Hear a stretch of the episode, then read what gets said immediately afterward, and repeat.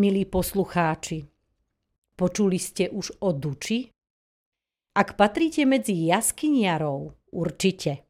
Ak ste turisti, pravdepodobne. A ak máte iné záľuby a ešte ste o Duči nepočuli, tak vám prezradíme, že pomenúva hneď tri javy. Prvým je jaskyňa Duča v čarokrásnom slovenskom raji, o ktorej hovorí dnešná povesť.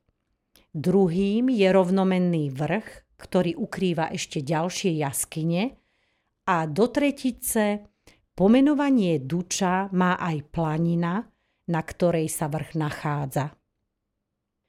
Obyvatelia nedalekého banského mestečka Dobšiná boli v minulosti väčšinou nemeckej národnosti a hovorili svojským nárečím bulinérčinou. Na začiatku minulého storočia napísal v tomto nárečí bývalý riaditeľ meštianskej školy Samuel Klein niektoré povesti z dávnej minulosti mesta Dobšiná a okolia. Pre podcastové vysielanie jednu z nich upravila Iveta Chomová. Od mikrofónu zdraví a príjemné počúvanie praje Žalmíra Rybková. thank you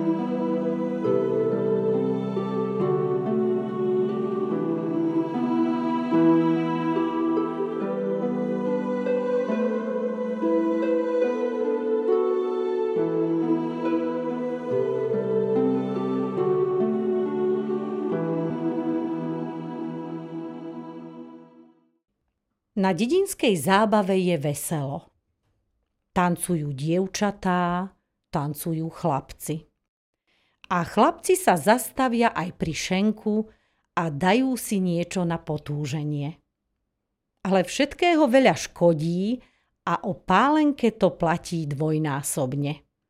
Pomúti ľuďom rozum a tí potom robia veci, ktoré ľutujú. Tak tomu bolo aj teraz.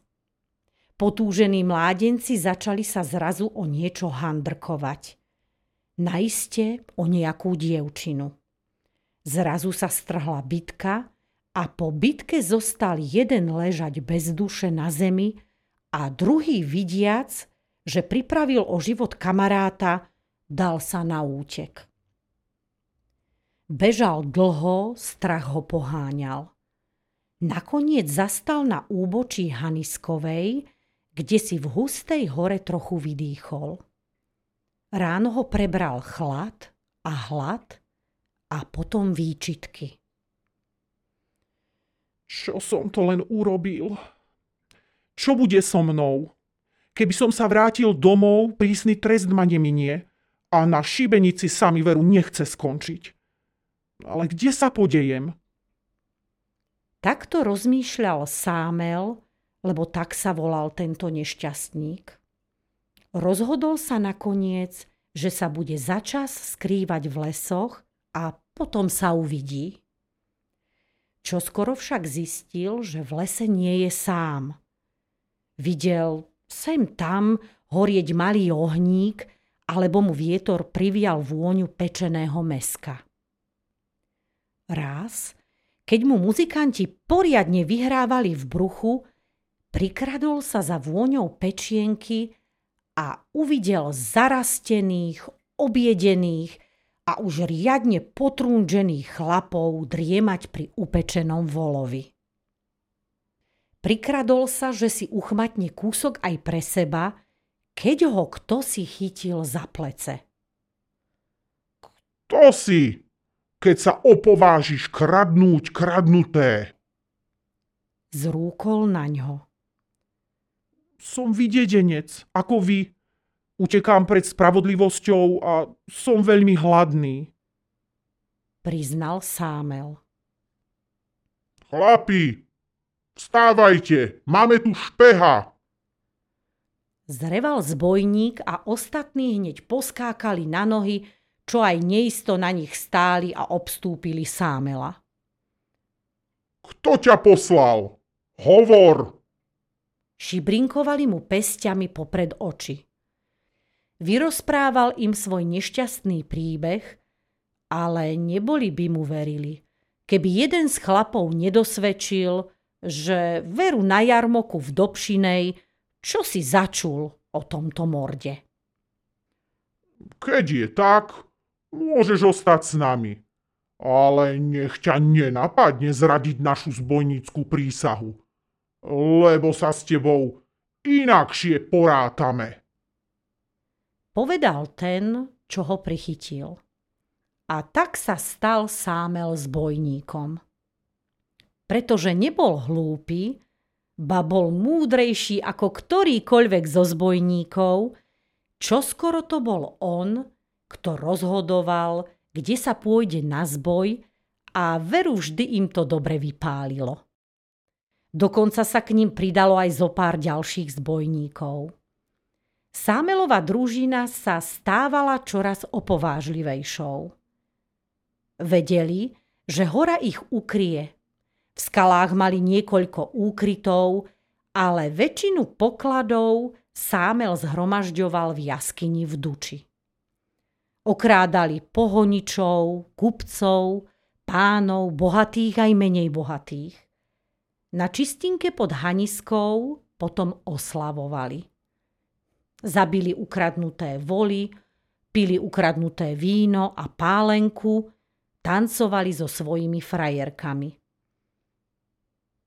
Ale tak, ako sa aj dobrého človek preje, tak sa aj Sámelovi prestával takýto spôsob života páčiť. Mal nazbíjané ohromné poklady, ale čo z toho, keď ich nemal kde minúť? Spávali pod stromami alebo v jaskyni. Šaty, čo aj aké pekné boli, čo skoro sa zašpinili a potrhali. Drahé porcelánové riady, kryštáľové poháre, zlaté čaše. Na čo to všetko? Keď meso len tak rukami trhali a víno neraz rovno zo sudov pili. A pre koho to vlastne kradnú? Takéto myšlienky mu vírili hlavou čoraz častejšie. Už ho nebavilo prehýriť noc až do bieleho rána, jesť, piť, tancovať. Už ho nezaujímalo, kadiaľ pôjdu pohoniči s bohatým nákladom, či panské vozy so zlatými dukátmi. Nechcelo sa mu ani vymýšľať plány na ukoristenie cudzieho majetku. Nemal by zobrať ulúpenú korisť a odísť niekde ďaleko, kde ho nik nepozná a začať konečne nový život. Ale čo ak aj iní rozmýšľajú ako on? Sámel sa zrazu stal podozrievavým. Sledoval každého, ako sa správa, čo rozpráva, či sa niekde nezakráda. Keď muž podobné myšlienky nedali ani spávať, dal zavolať murára, aby poklady zamuroval, nech sa k ním nik nedostane. Slúbil mu za to bohatú odmenu, ale keď skončil prácu, prikázal zbojníkom neho oslepia, aby nemohol nikomu ukázať, kde zamuroval nazbíjané bohatstvo. Nevidomého murára potom odviezli do lesa a nechali ho na pospas osudu. Neborák dlho sa podkínal, padal a znovu vstával. Lúčil sa už so životom, keď tu počul v diaľke štrngať konské postroje. S krikom sa rozbehol tým smerom. Jazdcom na koňoch sa naskytol hrozný pohľad na doráňanú a nevidomú postavu tackajúcu sa proti ním. A keď im rozprával, čo sa mu prihodilo, začuli zrazu ohromný výbuch. Keď prišli na miesto, kde bola predtým zbojnícka skrýša, našli len hlboký kráter. Keď si zbojníci pýtali podiel z ulúpenej koristi, Sámel odmietol. Vystrelil do sudov s pušným prachom a výbuch zmietol jaskyňu aj so všetkými zbojníkmi. Ľudia nazvali dolinku, ktorá viedla k tajnej skrýši, Sámelovou dolinkou. Miesto zbojníckých zábav pod haniskou jatkami, podľa hromady kostí, čo zostali po zbojníckom hodovaní a chodník vedúci zo Sámelovej dolinky na Čuntavu sa dodnes volá zbojnícky.